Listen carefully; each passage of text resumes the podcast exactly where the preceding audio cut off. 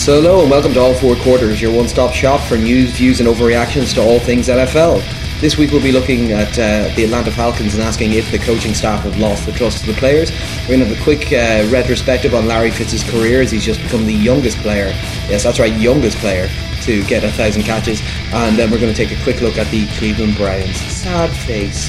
Then we're going to have a look at some of the games from last week, some good, some bad and some in between, take some questions from the listeners and then look forward to our picks for week 14.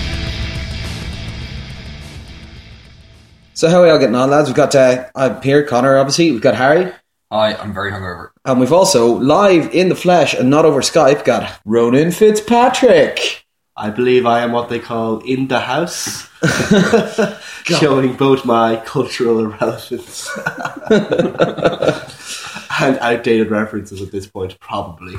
So we had good fun last night. We were all out at the uh, the Hypnotic Brass Band gig in Dublin. Uh, it was savage. It also meant that we then had to spend today hungover trying to catch up on all the games to make sure we had all the information. And once we get to the bad games, I hope you all appreciate the shit we do for you sometimes. It was horrendous. But no, gig was a class crack, wasn't it?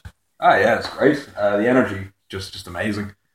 Absolutely dying after though. 'cause it's- you know, you're having fun, but it's it's so everyone's dancing. It's just so sweaty, and you, you, you dehydrate as well. So you just Oh yeah, very Oh, very it's dying, quickly. but- Feeling very briny today. yeah, it's a good word. Such a show though. Absolute amazing show. Oh yeah, it was deadly. It was deadly. Uh, so I suppose we'll kick off with the news, lads. So uh, we're going to kick off and have a quick look at Atlanta. So Atlanta, obviously, they're in a bit of a tailspin right now. They went five and sorry six and one was it to start the season, and now have lost five straight games in a row. It's, it's not been going too well for them. Everything seems to be going in the wrong direction. Uh, we saw players, and I think Harry, you're going to chat about this now. We saw a couple of players and stuff even coming out and going off on the on the team and on the management and the media as well. Not too dissimilar from what we saw in Miami a week ago. Yeah, it was a little bit roundabout. Uh, it wasn't quite as perhaps direct as Suh was, but reading between the lines, that the criticism was clearly there. And it was Julio Jones who has pretty much been trying to carry this team's offense on his back for the last few weeks um, with very, very little help. Uh, just expressing frustration at the play calling and almost suggesting that the team wasn't reacting during games and wasn't taking the opportunities that were presented to it in the types of plays they were calling, and even implicitly in what he was saying, perhaps to an extent in the type of throws Matt Ryan was making. There is certainly perhaps an element that he himself is feeling a bit left out of the game, even though he is their only good player. It also means he's attracting a lot of coverage, so they're looking towards other options more so uh, in the last few weeks. But he's also been the only one with production when he is targeted. So you can sort of understand that frustration. I think it's a sign that like you said, they're in a tailspin. And like we mentioned last week, uh, you get the feeling that Atlanta know that they are in a tailspin and are just looking around for answers and aren't getting the players aren't getting them from the coaching staff. It is easy in this circumstance to blame, you know, one group of people. Is it the coaches? Is it the players? Yeah. Whoever. But when the players look for that leadership and look for like people they can trust and it's not coming, that's that's quite important. And you can see there's to an extent a lack of talent. But you look at what's happened with Devonta Freeman coming back, and since Devonta Freeman came back, and a little bit before he went down, you could see his production was dropping off because teams were zeroing in on what Atlanta were doing with the play action stuff and being able to make him less effective. And the coaching staff, and this is again goes to what Julio Jones was saying, didn't change the plan and didn't find a new way to make it work and just kept persisting. And that's a problem when the players can't trust the coach to come up with something that will let them be effective. No, of course, but like another element of this is always going to be the fact that when they say, "Look, we don't we don't see leadership," because I agree with you. Like you can point at the players, you can point at the management, or you can point at the combination of them. But a lot of the times for teams to galvanize, they need the senior players to step up and take leadership roles and direct the young ones, show them how to power through bad scenarios. And I would have thought, especially with what he's being paid, Julio Jones should in fact be one of these people who should be out and setting an example to the young players and saying, "Look." Keep your heads up. This is what football's all about. Like, surely it actually sends a worse message and would probably cause more problems for them down the line uh, if he's out there and he's criticizing everyone around him and not kind of trying to build that internal camaraderie. True, but like wide receivers are traditionally seen to be much more individualist than the average. You don't need to be a good team player to be a good wide receiver necessarily. The only problem is, is that when you have an offense which is lacking leadership, especially Matt Ryan, just doesn't seem to have that aura of leadership, that kind of sense that he can take the team when things get tough. The blandest man in the NFL. like like Matt Ryan, like with a season like with the seasons like this racking up, is starting to go That is probably on the precipice of moving from this like near elite or like good quarterback. Maybe people's opinion about him may slip into the more uh, bad Tony Romo times, perhaps even into the Jay Cutler zone. Like a little bit harsh at this point, but like considering the talent that he had, like that they built a lot of things around Matt Ryan, and he hasn't really shown the development that you would expect. Like the other thing is like it's it's tougher psychologically to start so well to think that like yeah we have the momentum, we think we're going really well, and then suddenly there's just a stop, and there's no real reason, there's no real difference that they made. They've kept doing the same things, and to a certain extent, as Harry says, that means that people figure it out. But to the players just doing what they're doing, executing uh, or feeling that they're executing as they are, they need to do it, and like that, and like that like sudden stop also has an effect on the fans. Maybe if they piped in some extra atmosphere, Yeah. that might help, or just pipe in some better play calls or newer Yeah. play calls. That Oh, might help with them. But yeah, it's kind of it's always tough to arrest a slide like this, and it's you know it, it kind of shows the folly of type of trying to see what's going to happen in, in to a team halfway through the season. Yeah, I think it's I think it's actually interesting what you say about, about leadership and looking for the players. This is quite particularly on defense. This is quite a young team, and there isn't a huge amount of experience there. And yeah, Julio is sort of the talismanic guy, but it's interesting. We look at the, the most experienced guy on that team is Roddy White, and his involvement has been minimised to a huge amount this season.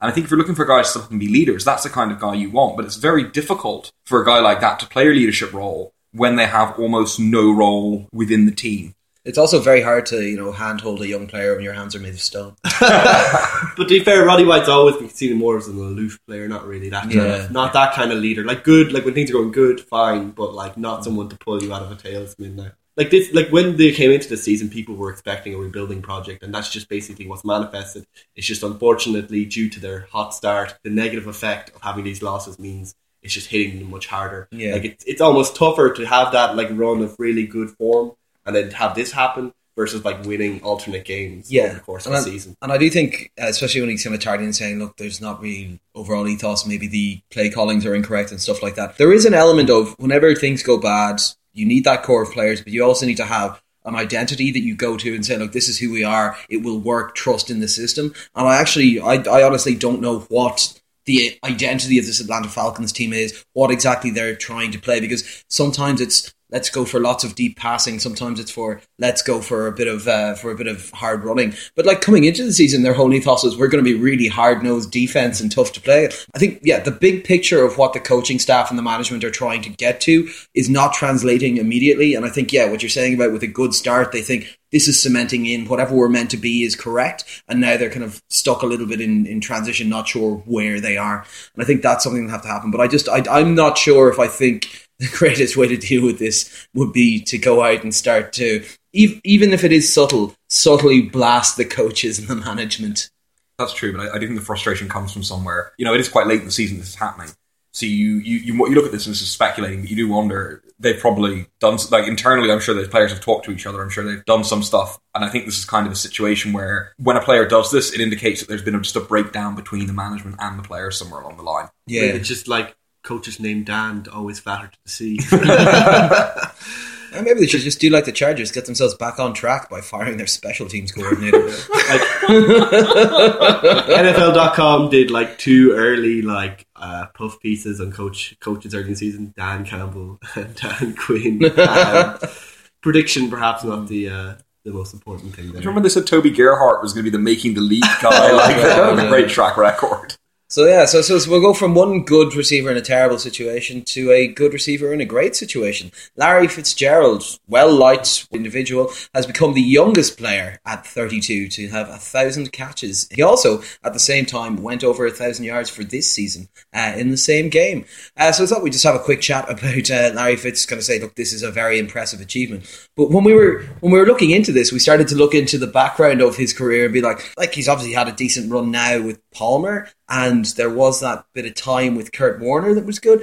But who the fuck else has been throwing to him in this time? Because yeah, like we can't really think of it. So we went in and looked at it, and it became a horror show beyond belief. Uh, like we'll kick off with you, Harry. Which of this fantastic list of people would you most like to have never seen play quarterback before? Do I only have to pick one? Uh, well, you've got you've got Oh. lots of options. You've got Yeah, Kevin Kolb or Ryan Lindley would probably be the uh, the two who would jump jump to mind, given that uh, yeah, they'd be the two I'd probably be the most familiar with from their Yeah. I'd be I'd be runs actually- under center. One, one one of these I have. I actually don't think I've ever seen Max Hall play. Yeah, he probably played like a couple of games. I think. Yeah, I think he only played one or two. So, like, just just just for an idea, in his career, uh, Larry Fitzgerald, he's, he's had some great achievements. He's done so being thrown to by Josh McCown, Shaun King, John Navarre, Matt Leinart, Kurt Warner, Derek Anderson, John Skelton, Max Hall, Kevin Kolb, Ryan Lindley, Brian Hoyer, Carson Palmer, and Drew Stanton. Yeah, it's pretty it's pretty bad. Apparently, the Arizona Cardinals have had a pretty depressing history. I don't know. It, it, it is a tribute, though. I think like it's re- truly remarkable to see what Fitty's done. Given that, yes, he played with okay Kurt Warner, who was a fantastic quarterback, and mm-hmm. now Carson Palmer, who's having an absolute career rejuvenation. But yeah, you look at the rest of them, and that is oh, that's what we're, we're going to a slightly sadder list of QBs in a few minutes. But this is one of the saddest lists of QBs you can see. There were just huge stretches of time that there was just a total dearth of talent on their center. And to not only continue to, to play well, but to continue to play at an extremely high level, as Fitzgerald did. And yeah, there was a slight recent uh, slight recent drop off, uh, sort of before Carson Carson Palmer got settled in, and when Carson Palmer got hurt. But it is just a testament to the guy's ability and the guy's um, just talent that re- re- no matter how bad the situation was, no matter how many years that he had terrible quarterbacks thrown to him and his team was just not good, It's just producing. kept producing. And he's average over that period, it's averaged I think ninety one catches a season, Yeah. which is insane. Oh, it's nuts. It's nuts altogether. But yourself, do you like Larry Fitz? Like he's always been a great player, and but you know hasn't had too much effect on the Seahawks efficacy over the years. Like one good player does not make a good team, and I think uh, Larry would realize that most of all. Like it's just great. Like it's like it's it's personally great because unlike when Peyton Manning uh, got his records recently at the most passing yards, it, it didn't occur in a very depressing fashion. Like it's good to see that Larry Fitz is like racking up these achievements during a renaissance during an Indian summer uh, for his career, and, and he's only thirty two. Like there is like, and he plays and he, he plays well in the slot, so you can you can definitely see plenty of production going forward for Larry Fitz, especially if they can get a couple more years out of someone like Carson Palmer, Yeah. or even Drew Stanton isn't that bad. So at least the Cardinals, as long as Arians is there, should be you know relevant in the NFL. So hopefully this is only the beginning of him racking up any even more achievements and Yeah. solidifying his Hall of Fame Yeah. And uh, credentials. in talking about it afterwards, he came out and said, "Look, it's great to get these nice numbers, my thousand yards on the season, my thousandth catch of all time." But he said he was very much more interested in a much smaller number of getting a Super Bowl. Uh, which, to be honest, that's this is a team that's on an exceptional run of form at the moment, and I would not like to be the ones who'd have to play them. This is possibly his best chance uh, he's had in well, a very very long time to try and get in there. Apart from obviously the Kurt Kurt Warner times, but like this is this is this is his strongest chance, I'd say. And this roster, top to bottom, is very strong. So Larry Fitz, congrats on your catches and best of luck in your drive towards a sexy bling ring. And now finally, we're going to look at this is this is in, in memory of Dave, our our, our, our dearly departed podcast co-host, who uh, who's unfortunately mostly down in Waterford when we're now recording, and they don't have telephones, let alone internet down there. We're going to do a uh, a quick look, almost a eulogy for the Cleveland Browns, uh, the saddest team in football. Who now have a slight bright spark because Johnny Football's playing this weekend, and as long as he sticks to a laundry list of requirements, we'll start the last four games this season. um, He's always followed the rules. I think that's what I've liked most about him. Johnny Football Tree. The legend continues. yeah, so we thought we'd just have a quick look at uh, the sadness of this Cleveland Browns uh, this season, and also have a little look back because we basically we had a conversation um, when we were having a couple of beers the other night, and we were trying to figure out who's been the best Browns quarterback since they uh, since 1999. Is it whenever they uh, when they got themselves back together and they got the band back together? And surprisingly enough, I guessed it when I was making a joke. Uh, but yeah, so I think we'll start with a bit of the history of the Cleveland quarterback. Harry, do you want to kick us off on this as you did the uh, you did the bit of research on it? Yeah, so obviously this is in, in memory of Cleveland uh, mathematically eliminated from the playoffs, having been Yes. factually eliminated several weeks ago. I forgot to mention that because I just presumed everyone knew Yeah, they just- are I gone. just wanted to give a little, little, little bit of background. So yeah, we were looking like since uh, since since the team reconstituted after it was stolen. What's the situation been? Who's been their most successful quarterback? And we had a few ideas and a few names thrown out there, and it was like, oh no, it can't be that guy. It can't be that guy. It can't be that guy. So we looked through the whole list, and it's been an extremely uh, sad list. They've had about uh, about twenty or so quarterbacks since then, and none of them have been very good. Uh, interesting couple of interesting facts. Uh, every single quarterback who's only started one game for Cleveland has lost that game. Uh, there's only one quarterback with a winning record, which comes in second, which is what Connor jokingly said, oh, it's got to be Brian Hoyer. And we Yeah. looked it up, and this is true. Brian Hoyer is the only Cleveland quarterback with a winning percentage since 1999. He won 0.625 of the games, I think won 10 out of 16 as a starter. The next best then is Derek Anderson, whose record was 0.471, and following that, Tim Couch at 0.373, and after that, it, it honestly only gets sadder. Like, it's just remarkable that Cleveland have whiffed so many times. I mean, of course, the infamous example being Spergon Wynn, apart from having he's called Spergon Wynn. but you've got to be a bit cautious there, who was drafted before Tom Brady like- in that. In that Can't even spell win right. yeah, it's just it's just remarkable that a team can consistently fail to find a quarterback for this long. Because even looking through the Arizona list, you know, you've got your Kurt Warner, Carson Palmer. There's one or two names in there, mm. and that's over a Kevin short time period. that is certainly a name that is on the list. But you know, that's over a shorter time period, and it's just what what has happened that Cleveland have just never managed to get anyone. Mm. I was looking at some of these, like some some some of these are just fantastic. Ty Detmer, I've never heard him before. Spergon Wynn, obviously, as, as as was mentioned. There's like Seneca Wallace is here. Thad Lewis, Jason Campbell, Bruce Gradkowski. Oh my God! It's it's it's it's it's a murderer's row of people who should have never played the position. But uh, With the McCown brothers. both the Both McCowns, yeah, and of course the current Kansas City Chief offensive coordinator. yes, Doug Pederson, who is now in a much better place, and a much better. He learned a lot about It, it, it, it, as, a, defense. as, as a quarterback, he had 0.125, which uh, which I presume means he won one of eight games. I think so. Like, yeah. Or maybe he won two out of a 16 game season or something. But yeah, so now he's the offensive coordinator for the Chiefs, which is worrying, but you know, I'll, I'll, roll with it. It seems to be working for now. I suppose the question has to be asked with how badly this season is going, they're clearly heavily in the hunt for the first overall pick. Uh, we did briefly discuss like potential picks for people beforehand. But when you look at this Browns team, there's no way they can't now look at this and say, look, we have to really just be essentially starting from scratch here again. And obviously, they don't want to be doing that as often as they do. It's in dire need. This four game stretch, if they play Johnny Manziel for, they'll at least have a better idea of what they've got there and whether or not they can even use him as a serviceable quarterback for a year or so while they try and pick up other pieces. Where would you start to try and rebuild this team? Where would you be targeting in the draft, and where would you be targeting in free agency to try and get this team uh, kind of back on track rolling?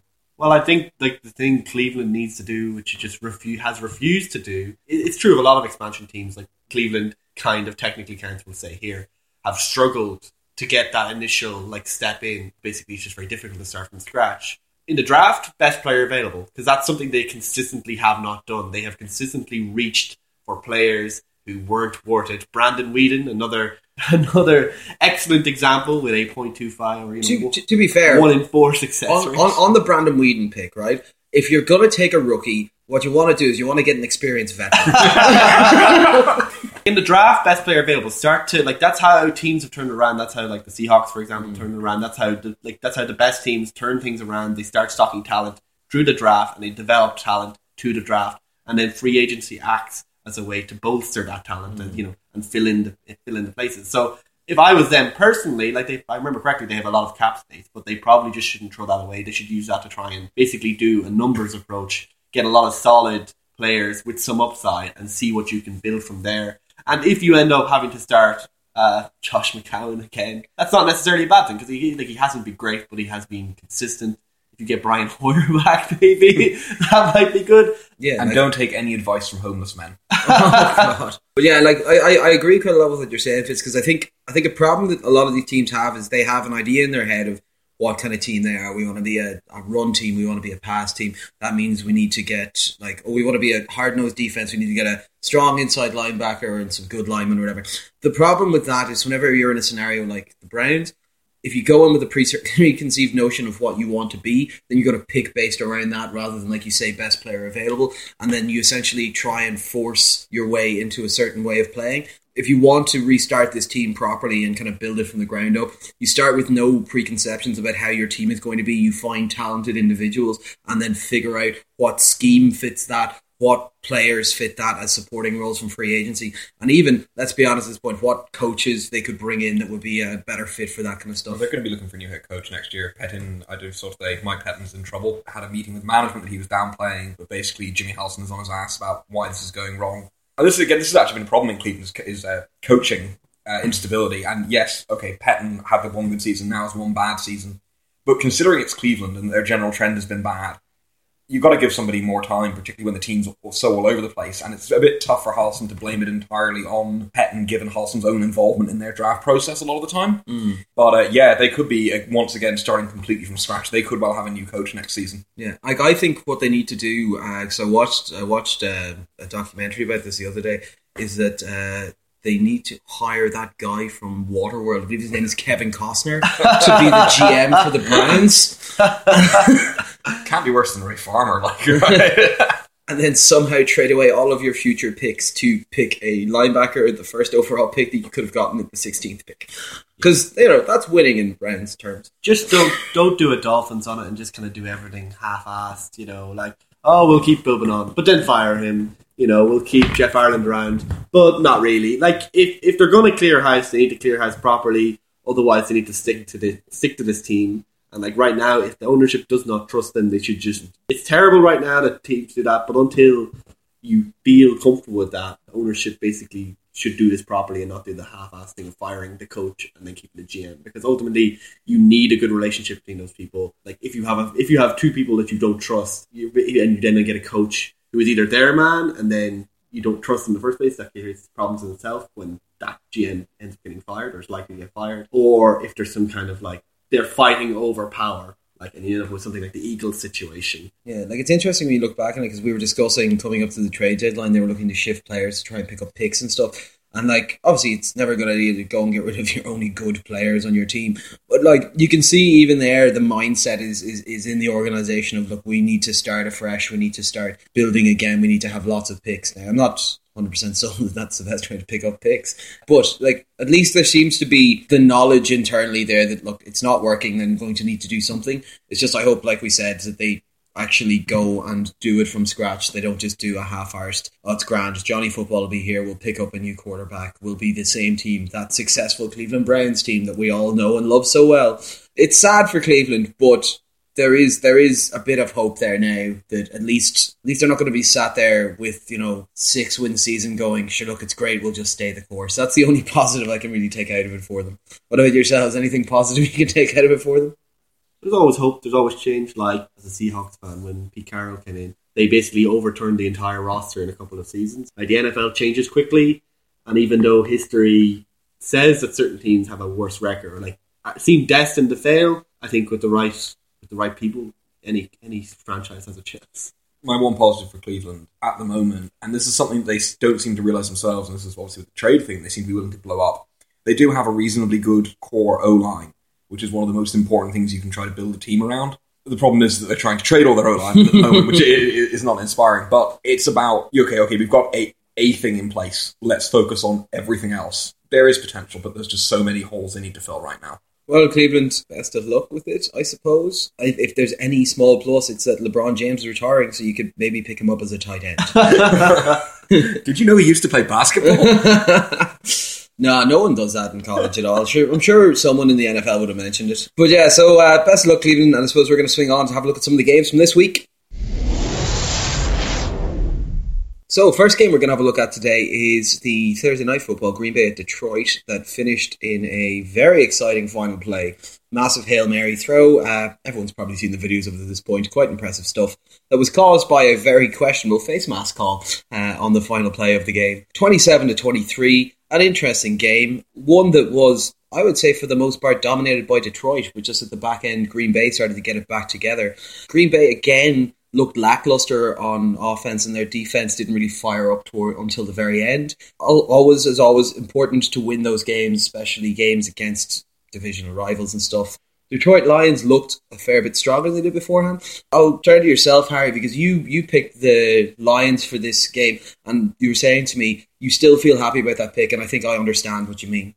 Yeah, like I, I felt the Lions pretty much outplayed the Packers for three well most of that game. To be honest, like they did a great job of again they did the same thing they did in the first game. They did a great job of pressuring Rodgers of targeting the O line. They basically shut down uh, any semblance of a run game that Green Bay were trying to get going now. Admittedly, obviously, Eddie Lacy stayed up past his bedtime and was grounded. Um, but even then, when he did get a few carries, he looked bad. Yeah, so Green Bay struggled to get that going, and it was it was um, Detroit could, were able to control sort of the rhythm of that game for the most part, both on defense and on offense. They weren't massively ambitious a lot of the time. We saw sort of a lot of dump off swing passes and screens being run. Now, ultimately, that came back to bite them because when the game started tightening up a bit, they didn't really deviate from that model too much, and they weren't actually too ambitious in where they were going for. But it was a good way to, to just sort of control the game and not take too many risks and not put Matt Stafford in, in a position where he might do something stupid. They were 20 nothing up, I think, um, halfway through the third quarter. And then the game pretty much swung on a uh, when Matt Stafford got uh, strip sacked. And at that point, I don't know, something just clicked in Green Bay's defense in particular started stepping up and making life extremely difficult for the Lions and weren't able, like, basically shut down that, sort of, again, short passing, uh, rhythm stuff they were doing. But at the same time, even with that said, they were extremely unlucky to lose the game at the end. They'd still done enough to put themselves in a decent position. Okay, um, they were lucky Green Bay did miss a field goal. Then on the final play, Detroit just turned into Detroit. So Green Bay had the first play. Everyone, uh, everyone has seen this, like with the where they went with the lateral play, got uh, stopped on a pretty questionable face mask, but okay, that happened. So Green Bay get moved forward and have another chance. Detroit again set up, expecting the lateral play. They put guys on the sidelines, and then when it becomes apparent that It's not a lateral. it's not a lateral play. play, which becomes apparent very, very quickly. Rodgers gets enough times, only three man rush, and humps into the end zone. That's fine. You expect that to sort of just go up into a sea of people. And what we saw was Richard Rodgers, who was there to box out, who was there to block guys off in front. There was nobody in front. The closest three players to that ball were Green Bay players because all the Detroit guys were sitting way too deep in the end zone for it. And it was just really, really frustrating to see. And it's very much what we've seen from Detroit a lot over the last few years of doing a thing that works, then making a couple of mistakes, not really knowing how to come back from them, and then just making one absolutely catastrophic error. And the weird thing is, looking at it, it's like if Detroit can stop making those catastrophic errors, they could be a much better team than they are. But they just have that weird propensity for it. This team has the ability to has a lot of talent. Okay, someone's not playing that. This game plays really smart, and then it just there's just something in the water there, and it's just a shame because Leakage from the Ford factory, maybe. might well be um, might well be something drifting upriver from Cleveland, but oh god. Lead, mostly. yeah. But no, genuinely, like a, a really well played game from them until it came down to the crunch, and then just they they, they dropped the ball. Yeah, no, massively so. Um, it it has been a spot though. I find it quite interesting to see the Detroit Lions have been much more successful on offense the last couple of weeks since they had their changing in coaching. So, because obviously initially we kind of put it down to uh, it's just it's just a kind of dead cat bounce. It's kind of a quick turnaround kind of thing. But they seem to now be being able to get.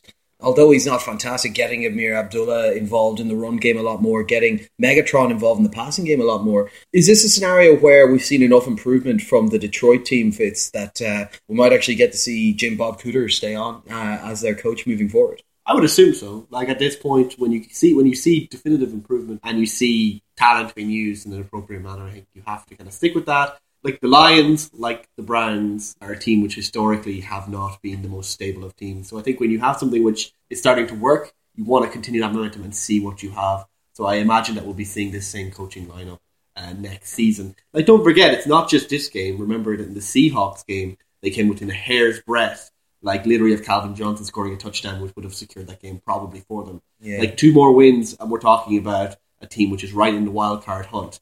And like this is a, it's a shame because they look like a team which could have got frisky and had a chance at that, but unfortunately this game has kind of sealed them in that middle pack, middle of the pack. But the thing is that they have talent on that team. So this isn't a team which needs to push for a pick because they have talent already there that they can build around. They have they have a quarterback who is enigmatic in some quarters, you might say a little bit inconsistent, but like he, he's shown some progress, which he has done in the past, to be fair. But with this personnel, with this coaching staff, you have a chance to build something worthwhile. Having that stability and you know basically not uh, screwing with that is probably the best way. Like I, I hope, like Jim Bob Cooter, great name, uh, maybe a great OC, but uh, let's let, let's see if the Lions actually give him a chance. Yeah, so like that's the looks of them. They were close enough in this game. Uh, could have could have pushed it. It was very unfortunate the way it went.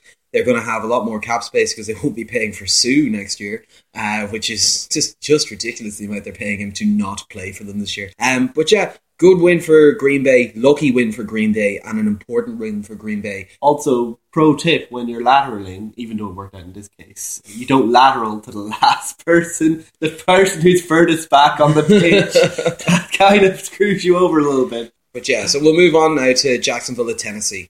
So who would have thunk it? We've got Jacksonville at Tennessee in the good game section. This was a fucking delight to watch. Uh, 39 to 42, high scoring, very exciting. Two teams that both have kind of underdog mantras behind them and just both of them playing exceptionally well. It was a bit of a slow start in the game, uh, I'll be honest, but once points started getting scored, just points after points after points. Excellent play out of Allen Robinson for the Jacksonville Jaguars. Tennessee Titans look great. Dorial Green Beckham coming into his own for the first time. I think 127 yards or so and a touchdown. This was not one we were expecting to enjoy watching, but we really, really did. So, so I'll kick off with Fitz on this one obviously it's a big win for Tennessee. Good to see they can win whenever other teams are scoring this amount on them because that's always something you want to see out of younger quarterbacks as well.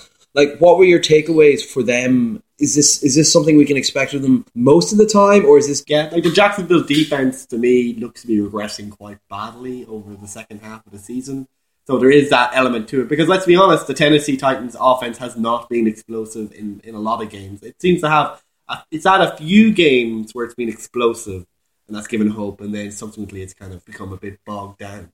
But like when you look at the talent level of the Tennessee offense, that's to be expected. What's very promising though is that you're seeing Dorial Green Beckham start in. You're seeing Mariota continue to develop. It kind of reminds me of where Jacksonville was last season. They have these young pieces and they're starting to round into shape.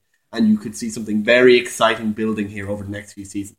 They probably need to get a new running back. Uh, Antonio Andrews, bless his heart, is you know solid and probably is a good like RB2, RB3, but it should not be your starting running back. And maybe David Cobb will be that player. Uh, we haven't really seen enough of him to know.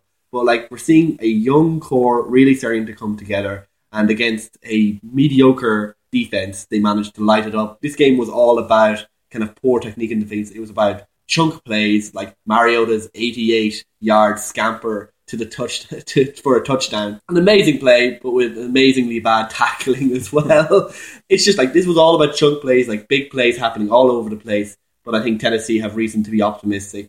But no, I get, I get entirely what you're saying there, Fitz. Like it was, it was very much there was a lot of poor technique and like it was a lot of failings on both of their defenses but uh, there were there were some amazing plays. Like I said some of the catches that Allen Robinson made was were fantastic. One or two of the Dorial Green Beckham ones were very good. There's also that horrendous pick that he caused where he's thrown wide open and he just flapped the ball directly into the hands of one of the safeties.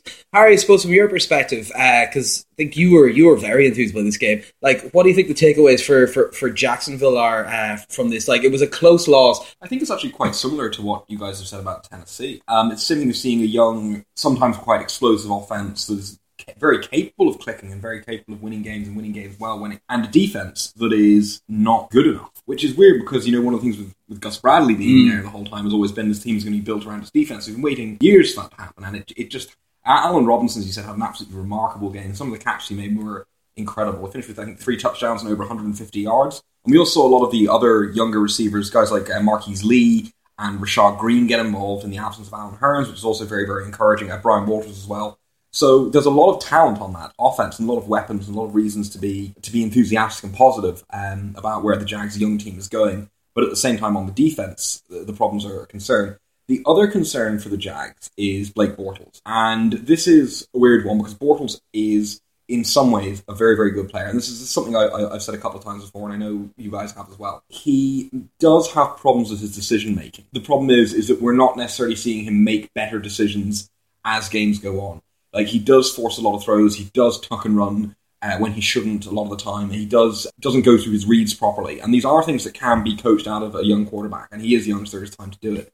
But even during this season, we haven't seen a huge amount of improvement in that regard. I know. I would. Is, I would disagree. I think we've seen improvement. He now knows where the line of scrimmage is and stops throwing once he passes yeah. okay, he, he, he, did know where the line of scrimmage was this week. That's the worry for Jacksonville um, in terms of their their offense. But that's the, and that's the thing I think they need to work on. That's the thing they're going to need to get Bortles to focus on during the off season this year because he has great physical attributes and he can throw an accurate ball, but he often decides to throw the ball to the wrong place, which is a problem. It's great to see the chemistry he's developing with Robinson in particular, yeah, which is very very positive because the, you know the, and lots of wide receivers are good wide receivers. The best ones are guys like, for example, I think Antonio Brown would be a great example. This Julian Edelman would be another one. He's obviously not on the same level as Brown. Guys who just have a really good understanding with the quarterback about where they're going to throw, where the route is going to go where the ball is going to end up. And I think you can see the beginnings of that with Robinson and Bortles. And if they get a connection, they're going to want to nurture and keep. one other thing, of all the ways to jags up a game, like that snap at the end, violent, feet over the quarterback's head, and ends up being recovered for for a Tennessee touchdown that turns out to be crucial. Nothing. Well, you can't really account for those, but it was it was one of the most Jacksonville things that they they did in this game. Yeah, no, it was it was rough, but like we said, very exciting game, very good to watch, even if it's just the highlight reel. And uh, like I said, a lot of positives he taken for two. Essentially, I'd still call them young teams, kind of in transition. If I was them, I'd be quite happy with the performance. So, did you see the Titans fan who was dressed as a pineapple? Oh, you showed me a picture of it, yeah, the was- pineapple guy. Yeah, I caught him a few times when we were watching the, the highlight, the, sorry, the condensed version. I don't know what's going on there, but I, I appreciate somebody turning up a football game dressed as a pineapple. If, like, if anyone out there was watching the game and has any idea what the story with the pineapple person was, hit us up on Twitter at, a, at AFQ Podcast or on Facebook. It's just strange. It's dressed as a giant Jacksonville pineapple. Tennessee Te- pineapple. sorry, Tennessee pineapple. It's even Like- weirder. Yeah, it just makes no sense. Um, Elvis, pineapples. I think of Tennessee? That's what I think of. Fine pineapple country. Um, so, so, so we'll move this over to the neutral zone. So, kind of game that was good and bad uh, that we thought was interesting enough to have a chat about. So, this week we're going to look at uh, Kansas City at Oakland. This was a very tight game up until the end, up until the fourth quarter. Uh, KC won the game 34 to 20, uh, putting them quite solidly now in a seat for one of the wildcard spots. I thought there was positives to be taken from this in terms of there were injuries uh, on the team, yet they still managed to stand up uh, defensively. There was decent performances from the two uh, the two replacement running backs, Ware and Charcandrick, but there was also, I think, a bit of a problem with the constant fluctuation between the two of them and neither of them being able to get into a proper flow of it. The Oakland Raiders defensive front looked savage in this game. They were in, they were hitting them. They got four sacks, I believe, on uh, on Alex Smith. But in the fourth quarter, Derek Carr decided that he really likes the Chiefs and decided to throw three interceptions, uh, which then resulted in the in the fourteen point win for the for the KC Chiefs. So I suppose I'll kick off with you, Harry, on this one. Uh, what what did you take away from this game? Yeah, it was um, it was an interesting game, and it was a very strange ending because the Raiders essentially handed the game to the Chiefs with uh, yeah the three interceptions, all of which resulted in scores either one, being a pick six and the other two being turned into into touchdowns by Kansas City. There were certainly positives to take from it for both teams. Both defensive fronts I actually think looked looked very good. Not just uh, not just Oakland's and Kansas City's also looked very good. Now that did make the game at times, particularly in the first half, quite attritional and grinding. But I think that was really genuinely a show of like just solid defensive work rather Yeah. than sputtering offenses. Uh, Kansas City also did a good job, I think, of keeping Amari Cooper quiet, certainly for the first half of the game, although he did go, get going a little bit in the second half. Yeah, Yeah, so that, that was four catches for fifty something it yards. was uh, 69 yards in the end, I think. Yeah. uh, 70 69. Yeah, uh, it's always good. Um, so yeah, uh, the chemistry again between Maclin and Smith appears to be growing, which is is very good. So nice that Kansas City are again just developing into and working with their weapons. The one sort of downside to this game for me was the indiscipline, which was ludicrous. There were so many Oh yeah, um, personal fouls, not necessarily roughness flags, particularly on special teams, but also on both defenses. It just, both teams just made it more difficult for themselves than they needed to by doing that, and it was a little bit ugly to see just so many flags being thrown. And the game that was fairly attritional, perhaps uh, didn't really help the flow of it that much. So that was a, that was a bit of a shame. But yeah, for Kansas City, showed that they can win a tough game. The defense absolutely stepped up when it was needed to. Put a fantastic display, and for you know Oakland, yeah, it was a tough loss. It was a self-inflicted loss in a lot of ways yeah. in what would otherwise have been a closer game than the scoreline indicates.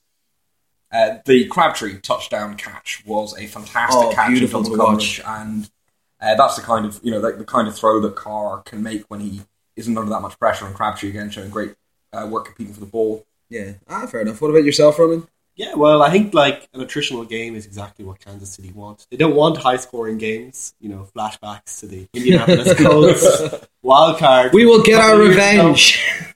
So like this is like the team that they've built. It's a good like built around a solid running game, and now they have that explosive potential from Maclin. And now Alex Smith has even shown a little bit of Steve Young like uh, running ability yeah. in there. Got another like uh, rushing touchdown uh, this week. Like I think like they're just building a good solid team and a good solid team, which with the right luck would make a very hard push into the playoffs because no one wants to play a team like Kansas City. They will hurt you. They will make things tough for you and they can shut you down. Oakland looked better when they were ahead, but once Oakland started having to chase the game when, when it was even at 2020, uh, that's when we started to see Kansas City play to their strengths. We saw Kansas City able to take over the game and suffocate the game. And that's even without Justin Houston, who obviously is a phenomenal player. No, it's good performance overall. And like I said, not not not the world's most phenomenal uh, like offensive performances, but uh, very strong defenses and uh, just I, I I like hard nosed football and these games are always tough between the division rivals and Oakland and Kansas City have had some of the toughest looking games over the years. This was this was no different, uh, so it was good fun. So we're going to move now to the dark side of the games. Uh, there was there was, a, there was a lot of these. Uh, this is why you should appreciate that with our hangovers, we still watched this earlier because it was fucking horrible. We're going to kick off the dumpster fireside chats with Baltimore at Miami, thirteen to fifteen. Yeah, Fitz. Do you like punts? this is the game for you. We have uh, punt traumatic stress disorder or Schaub disorder, depending on your perspective. Yeah, we just saw two teams which are right now in that uh, hell's game. Like for the Ravens, it's just that it's a road off season. Like it's a it's written off season, but that's primarily due to exogenous factors, due to injuries. Like when you're starting Matt Schaub and like Javorius Allen, even though he's actually been okay, uh, are your like starters. Then obviously, you know the season is over. At least they have hope while in Miami, uh, yet another season of indeterminate in, indeterminate future. Like they don't even have the you know solid eight eight from Joe Philbins anymore. They're likely to be they're likely to finish with a pretty dramatic losing record at this point.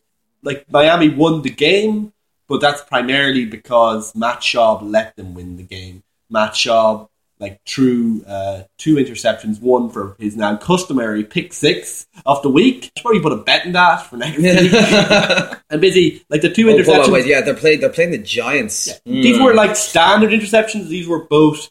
They hit the hands of a defender, looped up in the air, and then came into their hands as if you know as mana from heaven. Which probably tells you a lot about the amount of velocity that Matt Schaub, I'd rather, was not mm. putting onto his throws. Like this was an attritional game in the worst kind of sense. Miami's punt strategy managed to beat Baltimore's interception strategy for what will go down as one of the worst games of the season. Yeah, I must say actually, just when you're saying the velocity of Matt Schaub, there was a phenomenal moment at the end where uh, Matt Schaub, at a moment, he stood in the pocket and he said, "I'm going to show them why they should pay me Aaron Rodgers money."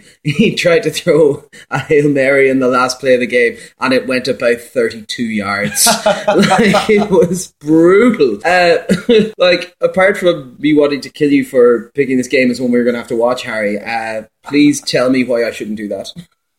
I'd rather you didn't, because then you'll have to do the editing, and that, that, that Oh, takes yeah, a long time. I'm useful; it keeps me alive. Damn it!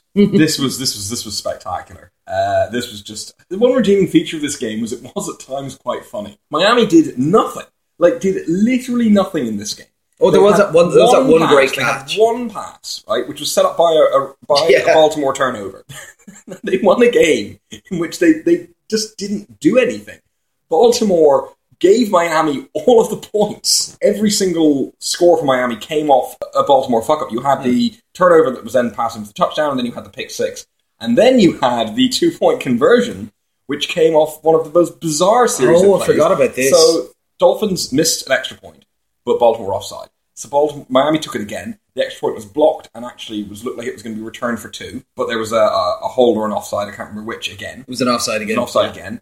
So then Miami just took a two point conversion from like an inch away from the goal line For the crack. exactly, because why not? Like it was just shattering to watch th- these people getting paid money to do this. Yeah. It was it was just painful. Both running backs had okay games, but where you have a game where, and I say Miami did nothing. Every single Miami possession in the second half ended up with either a turnover or a punt. Like they could not have done less in this game Yeah, if they had tried. I was, I was going to say, if I remember correctly, at the end of the game, Baltimore had 20 or 21 first downs, and Miami had seven. yeah, it- Like, it says it all about how they were moving the football. Miami managed to commit offensive pass interference on a dump off. Like it is, it was truly, truly remarkable. And yeah, M- Matt Schaub was just bad enough to give a Miami team that did nothing a win. Like Matt Schaub should not be in the league. It was brutal. I'm going to save us all a bit more time and just say, let's never ever speak of this game again. Burn the tapes. Burn the tapes. Like, we were really hungover. We literally started drinking during this game. That's how bad it was. Yeah, it was brutal. It's like woke up being like, I never want to touch a beer again. And we five minutes into this game, it was like, right, cans, cans. We're going to look at the other dumpster fire as well, which was uh, Denver at San Diego, seventeen to three execution. Although execution puts it makes it sound like it's more exciting than it was. Assisted suicide. Assisted suicide, um, death through atrophy. like, I just it was. There wasn't a single point scored in the second half of this game. After after 28 minutes of football, the score was 17 to 3. And then 3 hours later, that was what it finished up. Like it was disgusting to watch. Denver did not look good. I'm now just kind of now just looking and being like, I don't know how good these guys can actually possibly be in the playoffs if they're going to play this way. San Diego looked horrendous. Poor Philip Rivers. Poor Philip Rivers. How will he support his 19 children if this is the kind of shit that he puts up every week? They're not San Diego might as well start fielding Philip Rivers' kids. if this Oh, like, man. it was oh, it was horrendous. But yeah, so San Diego score a, a, a field goal. Um, Denver scored some points. Fitz. If San Diego was a person, it would look like Philip Rivers. It would be sadly singing San Diego Superchargers. A single tear going down its cheek as it packed its bags for LA.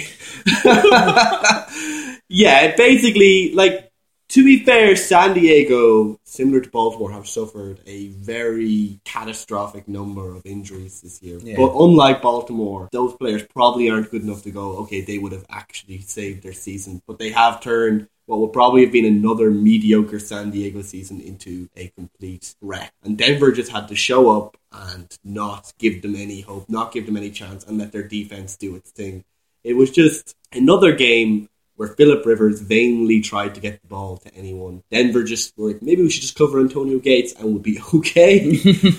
and that pretty much worked. Like we just saw that these are two teams on two different planes of existence. And it's not that Denver were even that, they just needed to show up and do what was necessary. Yeah, like this was horrendous. The only the only slight positive I got was that we got some really good like post sack dances from some of the defensive players. Um, that's the only positive I can find. Harry, help. I, I have another positive. Mike Scifres made a really, really, really good punt.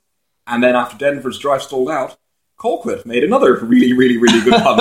and both teams started drives in their own five yard line. And so that was nice. No, it was it was appalling. Yeah, Denver's defense just smothered the game. It didn't matter. Their offense was borderline dysfunctional uh, for large stretches of it. It, it just didn't matter because San Diego couldn't do anything. Yeah, so San Diego's run game is just in pieces at the moment. Like Donald Brown was getting carries, and if that's not a sign that everything's gone horrifically wrong, I don't know what is nothing happened for large parts of the game. I don't have anything else here. that's no, that that's it. All right, so we're going to move on to some of the listener questions now. So we've got two questions we're going to cover off this week. Uh, we've got one that comes in from Richard, who wants to know kind of an update on some of the young quarterbacks. So he says Mariota or Jameis uh, so far, and who do we think has the best potential moving forward in the league? As a general background, like both are playing quite well. Both have had impressive games. They have slightly different skill sets to each other. Uh, play slightly different systems to each other. But I suppose we'll uh, we'll kick off with uh, with Harry on this one. Which one would you take right now, and then which one would you take probably over the next five years? Uh, right now, I would take I would take Marcus Mariota further along in a lot of ways than Jameis is, um, which is weird because Jameis is more of a I think pro style QB, if that makes in that sort of inverted commas pro style sense. But I think Mariota just does a lot of stuff better than Winston does at the moment, and I think can be relied on a bit more, um, and not to make you know stupid mistakes and not to, to mess things up. Uh, the problem for yeah, the problem for Winston is, is, is there's a lack of consistency. Some weeks he's great, some weeks he's not. Whereas Mariota is pretty consistently playing okay, and then sometimes playing very well. So at this stage, yeah, I take that. Even though Mariota looks a little less comfortable in the pocket, but he does improvise well, and he can uh, run of that spread play action stuff quite nicely. Going forward, it's it's interesting. I think Winston has a higher ceiling because I think he's more suited to the style of offense that produces top end results and produces top end quarterbacks. The risk there is, is that I think his floor is also lower than Mariota's. As in, uh, he's going to be the kind of guy who will either be have a good sort of again Philip Rivers style career out of him, or will sort of just flail and, and, and sort of flounder after an explosive first season, just fail to develop in the way that they'd want him to. And we've seen that happen to an awful lot of quarterbacks. Yeah, Whereas a guy like Mariota, you can see even if he just maintains the level he's at, he will be serviceable for a team. And then if you give him weapons, as we saw this week, he can take advantage of those given the right situation. So yeah, uh, right now Mariota going forward, Winston, but there is an asterisk behind that. So I think if I was looking for total potential, Winston. But if I was looking for going forward, even stability over the next five years, I'd probably favour Mariota. fair enough. Fair enough. What about yourself, Fitz? I would probably take Winston, and for two reasons. Like, firstly, he plays uh, from the pocket. Therefore, there would be more teams that could, like, more coordinators and more coaches who will be better able to take advantage of those skills rather than having to build around him. There's also just the and, and even though both have shown some uh, athletic ability, like getting outside the pocket and also doing some unplanned scrambling, and even though the planned scrambling in Mariota's case, like Jameis is probably built better to have that as a long term thing. Like looking at that uh, Tennessee game, one thing we did notice is that Mariota does have a tendency to get outside the pocket and take try to find that extra yard. We may have seen some kind of analogy to this uh, in the recent past. Uh, there's like this safety on the Washington team. oh, the guy, the guy on the on the uh, on the scout team, yeah. yeah. he was really he's a lot of ads like a few years ago. Yeah. Yeah, I think it's because he takes the subway to work now. Yeah, like yeah, I, I think there was lots of them. I think there was like three at least of them. But Yeah. anyway, like couple, couple of brothers or something. But yeah, like that's something like in terms of decision making, Jameis makes more poor football decisions, but Mariota's making decisions which are putting his career in jeopardy right now. So that's why I would even in the short term have some reservations. And the problem is that if he wants to like not need to rely on that, he needs to become a better pocket passer. And it's much harder to teach that technique. It takes much longer to develop those skills than it does to kind of keep working through like decision making because the best way to improve your decision making is just to keep playing Like I would, I would agree on some of what you're saying, but I think, especially in the game that we discussed earlier, we're seeing that development in Mariota being able to sit in the pocket and make the passes, throw downfield, and make those types of decisions.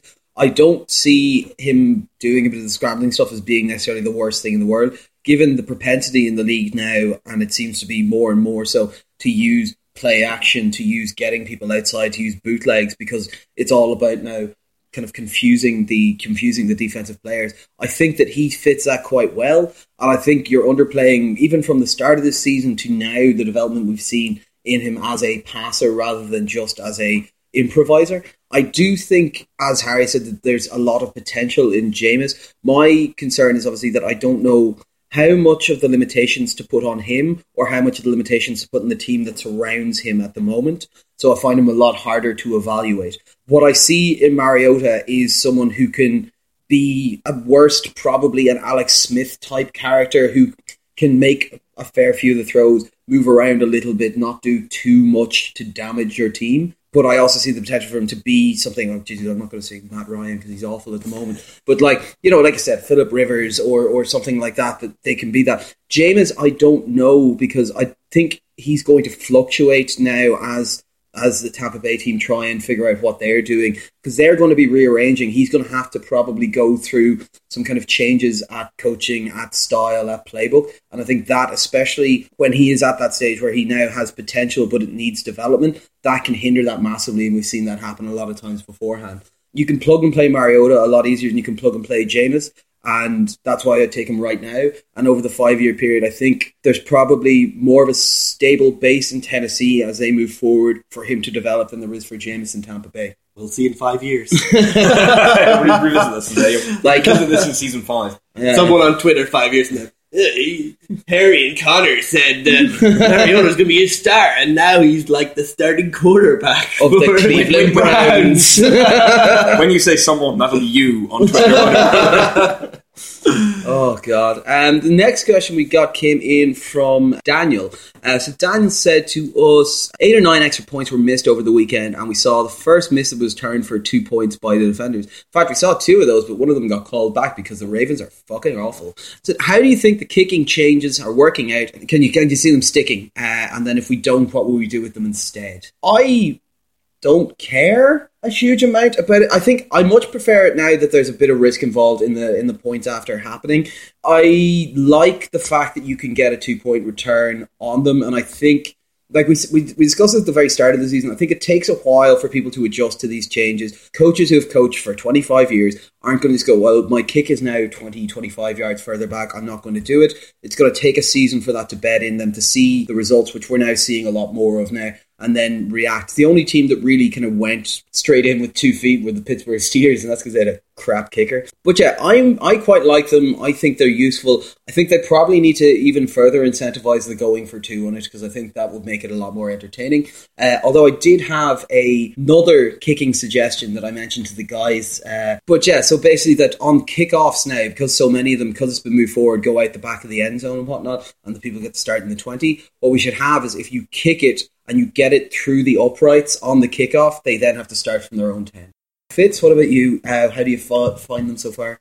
like I would generally see it as a positive thing. Like the main objections I think people would have is firstly, most people don't probably watch American football for the kicking, and therefore having more and more games come down to kicking ability is not necessarily a good thing. Which if the two bo- if the two point revolution happens, maybe that will basically those two things will cancel each other out.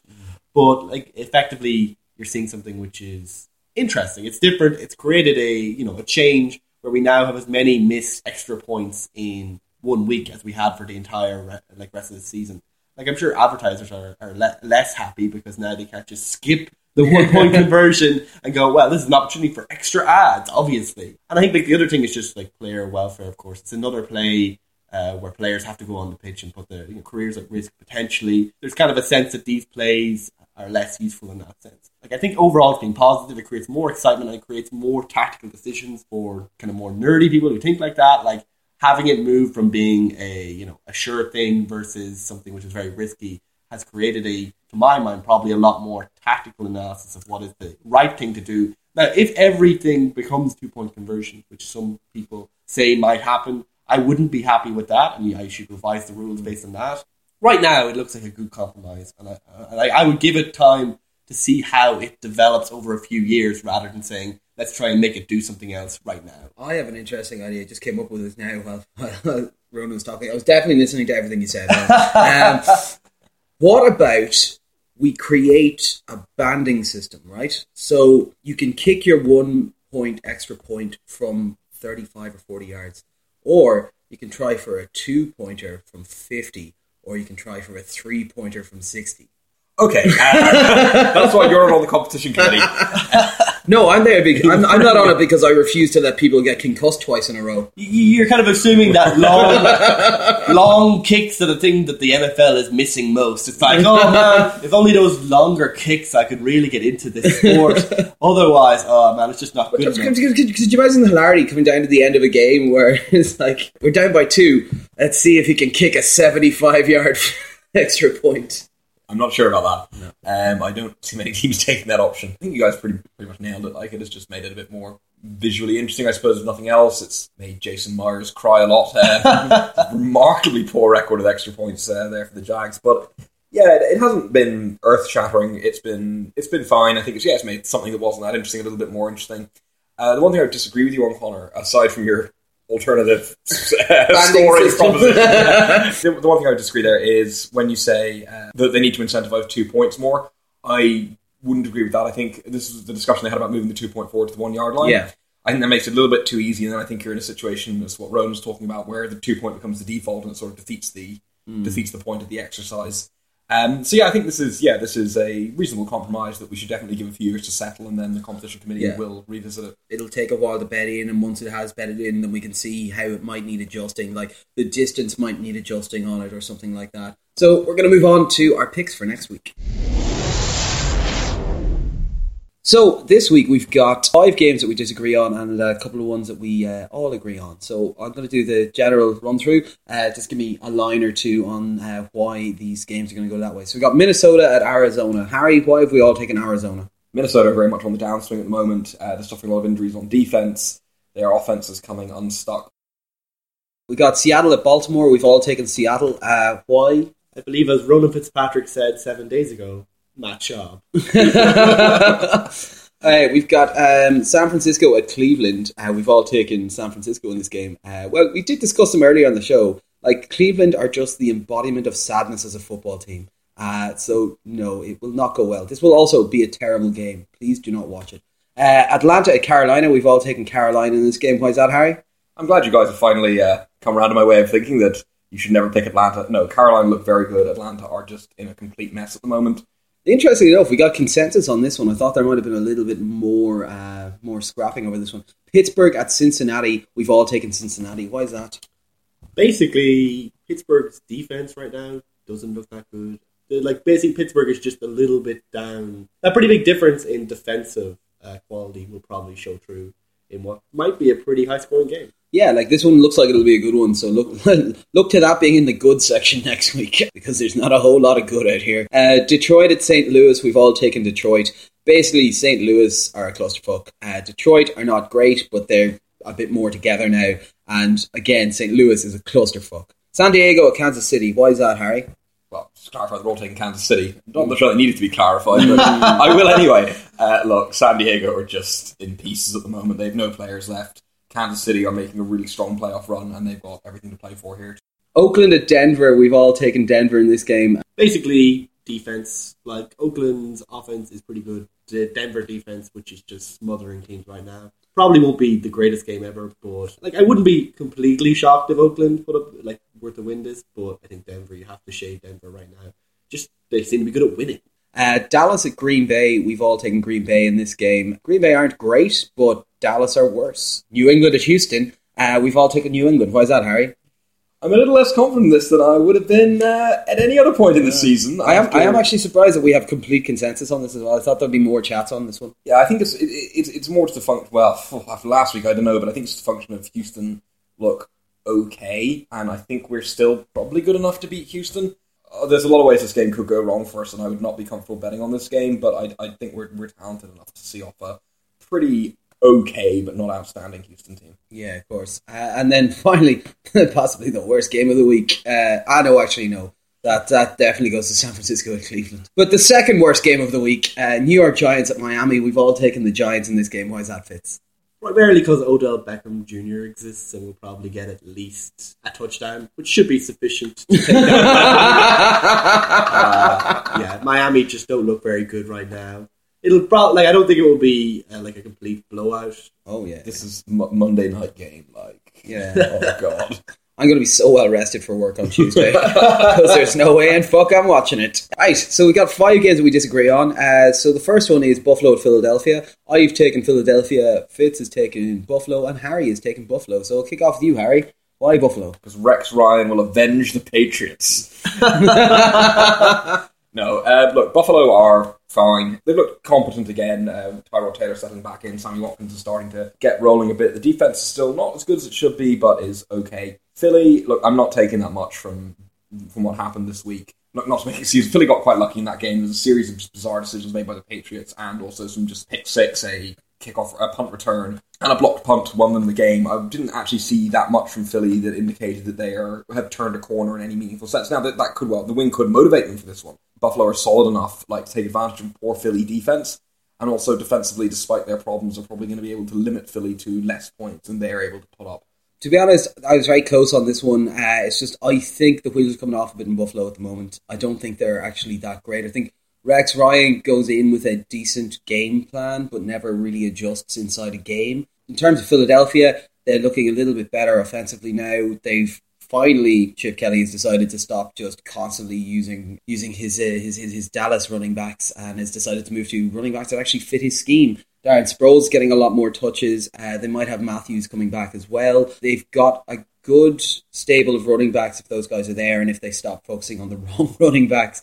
Uh, they've got some wide receivers, presumably. Uh, Yet to see them. like the thing is, I can see this as being a relatively low scoring, boring, horrible game to watch. Uh, but one that Philadelphia, after a win against New England, might be fired up. See that they're very close to actually being competitors for their division. Uh, whereas Buffalo are basically done now. There's there's very few ways that Buffalo actually make the postseason. Like in my opinion, like I don't I don't believe that's true. I think like the AFC, like the last wild card spot, very heavily uh, disputed. What I would say is that Buffalo have more talent. Some of it from Philadelphia. and like even though I would agree that their game plan doesn't necessarily always match up with how as good as it could be, they are always trying to use that talent, try to use Shady, try to use Carlos Williams, try and now also getting Watkins in there. I think that basically on offense their talent should be sufficient to take on a Philly defense which just isn't uh, very good. It's, quite, it's okay up front, but in the back end, it's just a mess. Yeah. I expect Sammy Watkins to have a pretty fun game here. Oh, he could. And I that. think like Sam Bradford is like flattered to deceive for so long now. Yeah, no, no, no. I, I understand that entirely. Actually, it's just it's just hilarious when you look at it now. He's you know like Bradford turned down that three year contract extension with them because he thought he could play himself to better money, and then look at how this season has gone for him. The next game we disagree on are uh, the Washington Pale Faces taking on the Chicago Bears. I've taken the Chicago Bears, and Harry and Fitz are back in the racists. So uh, I suppose we'll start with Fitz on this one. Firstly, like Washington has a lot more play for. It's a tough game to pick because both these teams have actually been have seen marked improvement over the last month or so in terms of their performances. Washington is a team which seems to be growing in capacity, and Kirk Cousins seems to be you know actually able to do something on offense, which is very good to see. I think getting DeSean Jackson has been good for him to have that like blow the lid off uh, a couple of defenses that didn't didn't respect his ability to throw it downfield. So I think like in what will be a close game, the what I al- what I've been saying all season is relatively underrated Washington Redskins defense should have enough to hold what is an improving Chicago offense, but which still has that tendency to flatter to deceive. Adam Gase has done wonders for Jay Cutler, but he is still Jay Cutler. No, of course. Like I think Chicago are very much on the rise at the moment. I think Washington. I think to deceive is essentially the entirety of what the Palefaces have been doing this season. From game to game, you're not sure whether Cousins is going to be good or terrible. Uh, he's had a few good ones. He's had a few absolute stinkers. I don't think they have the talent level that people seem to believe they have on their defense. Uh, like their corners are terrible. They don't get a huge amount of pass rush on the go. What you've got in Chicago is a lot of very big, tall, bodied receivers. You've got a nice running back combo uh, with uh, with Forte and the young fella now, kind of mixing and matching Langford. Yeah, I think you've got a Washington team that people view as being more talented than they are. But yeah, like I said, I think it'll be close. I just I just think that Chicago are going to edge it. Chicago just lost to the Blaine Gabbert led San Francisco 49ers. Now, that's not just the, oh, you know, they lost to Blaine Gabbert. This is a genuine thing. Chicago's defense is not very good at the moment. In fact, it is actively really, really bad. I would be more in Roto's camp than yours as regards the Washington defense. I agree their pass rush isn't great, but their backfield is actually quite underrated. And I think guys like Chris Culliver and particularly Bashad Breeland have actually been having really good seasons. And Bashad Breeland um, last week did a really good job of covering uh, Odell Beckham Jr. for large parts of that game, pretty much until it got into until it got into garbage time. So the problem with Chicago is that they can't defend very well. Washington are the kind of team that really have been able to take advantage of poor defenses. Yes, I think Chicago can do that short stuff very well, and when they get into when Chicago fall behind, they struggle. And if you get a couple of big splash plays from the likes of DeSean Jackson, if Washington are able to get any semblance of a run game going, which you know Depends week to week. highly, highly variable. But the problem is, I think once Chicago fall behind, I think that's when they start struggling, and that's when they start um, relying on Cutler to hunt the ball downfield, which is where the problems occur because that's where the game plan that's been working for him with Gase breaks down. That's what we've actually seen Chicago struggle with over the last few weeks. When things start going wrong, the team isn't really able to dig itself out of a hole. So I think that yeah, they absolutely could win this game. But I just, for me right now, Washington just have more potential to just get ahead. Uh, the next game we're going to look at is Indianapolis at Jacksonville. Uh, I've taken Jacksonville. Fitz has taken Indianapolis, and Harry has taken Jacksonville. Finally, one I'm not on my own for. Um, so I suppose we'll kick off with Harry on this one. Uh, why Jacksonville? We know what Jacksonville are about. We know they can play very well on offense. We know their defense struggles. Indianapolis, we often don't really know what's going on. We don't actually know at this stage who the quarterback is going to be. We could well be seeing Charlie Whitehurst come out under Clipboard Saban. Jesus. Clipboard Jesus coming back. Coming from So- his from his cabin in the woods. Absolutely. To save the Did you, day. did you see that What when he, he was when, he, going to. when, he, when he was when he was training beforehand? All the all the team were staying in a in a team hotel and heading to facilities and stuff. And when Johnny Whitehurst says he went up and he booked himself a cabin in the woods and stayed there and just travelled in like an hour's commute every day into training instead. Like, you see, we laugh at this, and rightly so. When JJ Watt does it, the media just get down and slurp his balls with a finger up his butt. um, Charlie but- Whitehurst don't give a fuck. No, Charlie Whitehurst doesn't give a fuck, and that's part of the problem. You generally need to give a fuck to uh, to win a football game, see the entire career of Jay Cutler. But no, genuinely, there's a lot of like things that we don't know what's going on in Indianapolis. The run game has fallen to pieces. Like Frank has run out of steam. The connection with the wide receivers is going. There's just too many question marks at quarterback to know whether or not Indianapolis is going to be able to move the ball well. Uh, their defense is sometimes has played well, but we saw it against the Steelers, who obviously Jacksonville are no Steelers, but Jacksonville have a lot of very quick, shifty receivers and a guy who can hump the ball pretty far downfield. That was a problem for Indianapolis. Indianapolis got a touchdown against the Steelers this week, and that just made them angry. And they put up like, 39 unanswered points. Yeah. So, yeah, I think there's just too many question marks in Indianapolis at the moment. And I think this is probably going to be the kind of game that's going to be a bit towards a shootout because neither team can defend particularly well. Obviously, there's a large amount of question marks as we're recording uh, about who will be starting, you know, a quarterback for Indianapolis, which is a pretty big Sign Tebow. like basically how I see it is like that withstanding that variance, like Jacksonville to me have really just been bad the last couple of weeks. Like even in the game against Tennessee, like they were behind for most of that. And like don't forget that they like two weeks ago they lost to San Diego, a team who we have discussed in depth how they're absolutely trashed. So like the Indianapolis defense hasn't been amazing, but it might need to be amazing depending on the Jacksonville that shows up the thing is, I basically this comes down to uh, a kind of pick where I don't have any faith in Jacksonville right now. And even though the Colts have all these question marks around them, the Colts have more players who've done it before, more players who've actually won games. I'd say Jacksonville are so hot right now. Scored 39 points. Offense looked great. Like I said, defense, no worries. Look gack, which will, given that it'll be either a 40 year old or like a 45 year old immortal Jesus playing quarterback for them, they will probably get a bit more success and that will soften the blow of having someone who's less experienced on the offense playing there. But I think Jacksonville are a more solid offense. They're delivering consistently. Even in games they lose, they tend to play quite well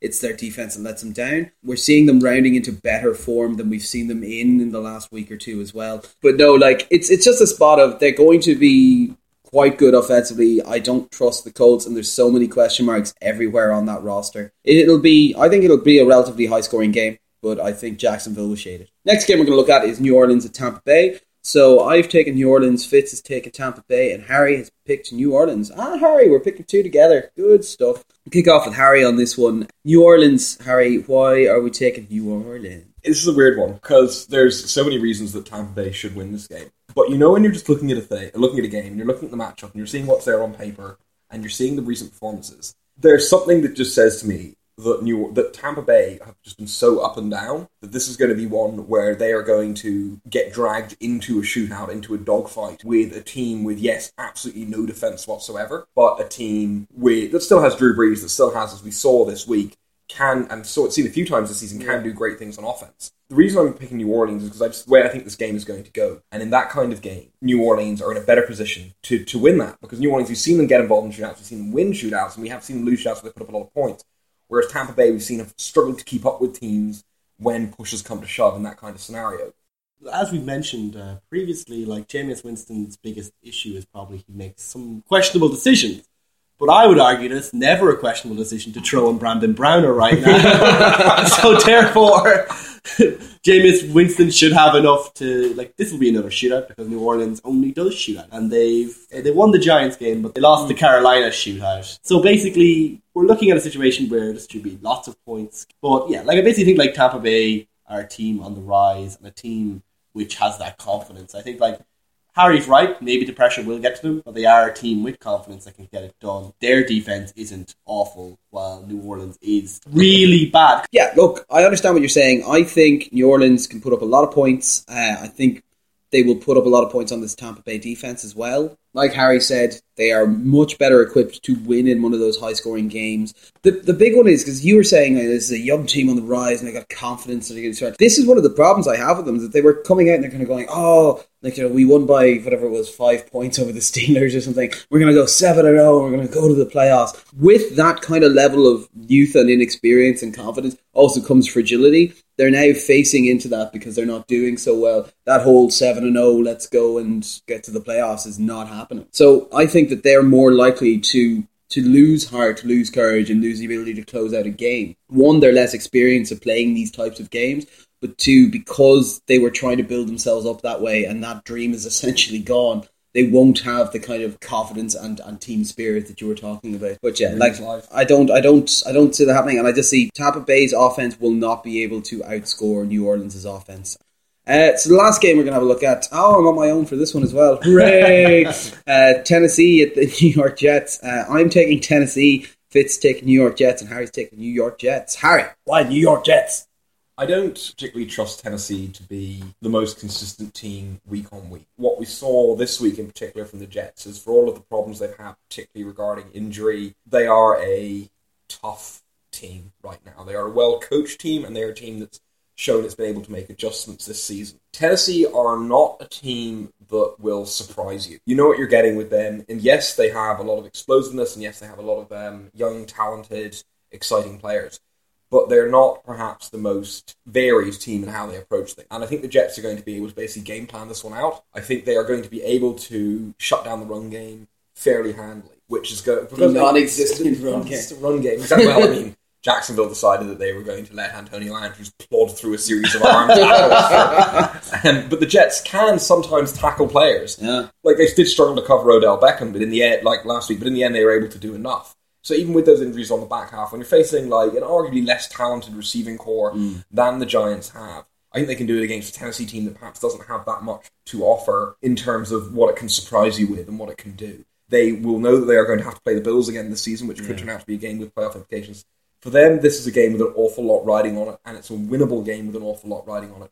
Whereas for Tennessee, this is a game that would be nice to win, but they're not going to have that same level of essential. This is a game, you know, this is an essential Yeah. when we can't afford to slip up here because this puts us at, a, at a severe handicap. I think the coaching is going to be good enough to see the Jets through this one. Like I, I get it entirely. This was a very close one for me to call as well. I like the Tennessee offense more than I like the Jets offense at the moment. Brandon Marshall played a good game last week, so he's probably going to play a terrible game this week. Uh, like he didn't try and lateral it randomly in the middle of the field or any anything like that. My one main concern is that like, so I don't think the Jets defense is as good as it was in theory or it was at the start of the year. But what I am concerned is that I do think they've got a good core of players there, some good coaching behind it, and I think they'll be able to throw interesting looks at a young quarterback that might cause him problems, and that's where I think they have the ability to to, to take it away from him. But like they've got great safety blanket for him in Delanie Walker. They've got an on the rise young uh, Dorial Green Beckham who is a big bodied, able to go up. He will make mistakes, of course, he'll make mistakes, but like they're they're rounding in nicely. Yeah, the, the the run game is a problem, but the Jets are quite good against the run game, so that was probably not going to be a selling point for them in the first place. I, I could see this being a game the Jets wouldn't entirely get the ethos behind it. It's just I've, I've just got this feeling, uh, similar to New Orleans thing, that uh, the Tennessee are just going to come in there and just be like. Uh, you know, kind of like someone wins something by pure chance. It's like, oh, I won, did I? And then the guy's been trying to win it for, for years. It's like, oh, just wandering in here. Like whenever you go into like an old person's bingo hall and someone wins the jackpot and they all give you daggers. um, but no, uh, like basically just this this idea of like they're going to come out of the win and be like, this is amazing. Uh, I'm really surprised that happened. And then the Jets will just be sat there going, how did we let this happen? And lo did Ryan Fitzpatrick give up the false folly of his admittedly wondrous beard. and in doing so gained humility to defeat and lay low the giants. And in doing so, he faced his next challenge, the equally sized Titans. And he took fort and defeated their false prophet Mariota by using the power of Chris Ivory and of better defense, or what is known in the arcane arts as tackling. and lo was it that the Jets crashed into the Titans and laid them low too, and laid the ground for what may be quite an interesting wild card hunt in the woods. Pick of the week. Jesus Christ. See, this is what happens. We have to sit through an entirety of a Baltimore Miami game and Fitz actually goes wild, like goes fucking mental. Like, he's Jesus wandering around in a bed sheet like curing lepers. Him and Charlie Whitehurst are going to start a thing, you know. But yeah, so that's, that was that was a crack for that. Um, yeah, it's not it's not the world's greatest slate of games, is it, That's No. there's uh, there's there's I can probably spot the two or three that'll be worth watching in there, and like it's a stretch to say two or three, but there should be some fun ones. Like there's going to be some bad teams versus bad teams that are compelling because they're all awful.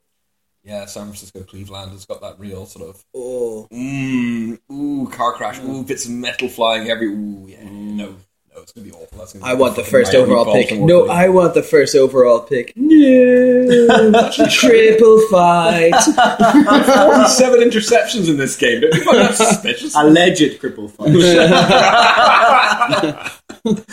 All right. If anyone wants an inside line on a bet, bet on there being 16 separate safeties in that game. Would you? Uh, any other crack yourselves?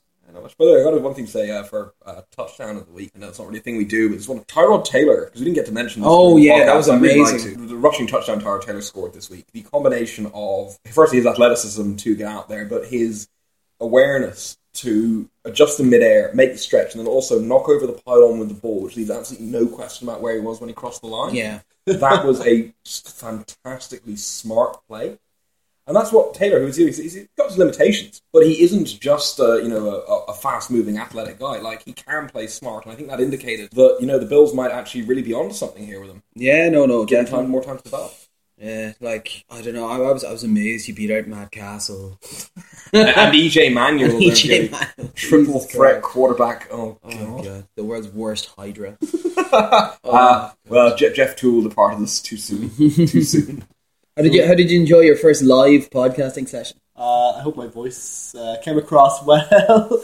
Uh, this is my real voice, not my phone voice. the main difference is I don't go hello. I, apparently, every time, no matter if you ring me and I answer, I will go hello, even though your name is on the screen, just in case. Just in case. Just in case. Anybody, really. Christmas is coming up, of course, and that means holiday season games, so we're all looking forward to that. oh yeah. And the NFL will, you know, hold us over while we, you know, engage in compulsory family gatherings. Oh, that's it. Like, I'm just, just so happy to see those games on the 26th. Oh, my. But no, that's. I So the one, the one with the good thing, good thing about being Jewish, I spend that time uh, hanging out with my terrible family. I'm not really. I love you. Guys if you're listening, I love you guys. Edited aren't, for. aren't, aren't aren't you meant to spend like eight days with them for Hanukkah? Uh, I'm not that Jewish. I'm Jewish. You know, you know, it, is, it is Hanukkah right now. Yeah. it's the first night of Hanukkah. We had, we had celebratory shots before we went out last night to celebrate the first day of Hanukkah. Oh god, I was drunk. I thought I was. I forgot that. Uh, but, uh, that gig was a nice, nice, nice present to myself. Oh, it was great. It was great. But yeah, suppose that'll do it for this week, guys. Uh, thanks very much for listening. Like I said, uh, hit us up on Twitter at, uh, at AFQ Podcast. Find us on uh, Facebook at Facebook slash AFQ Podcast. And if you've got any questions or comments or anything like that, just drop us a line uh, about them. So that's great. Say goodbye, Harry.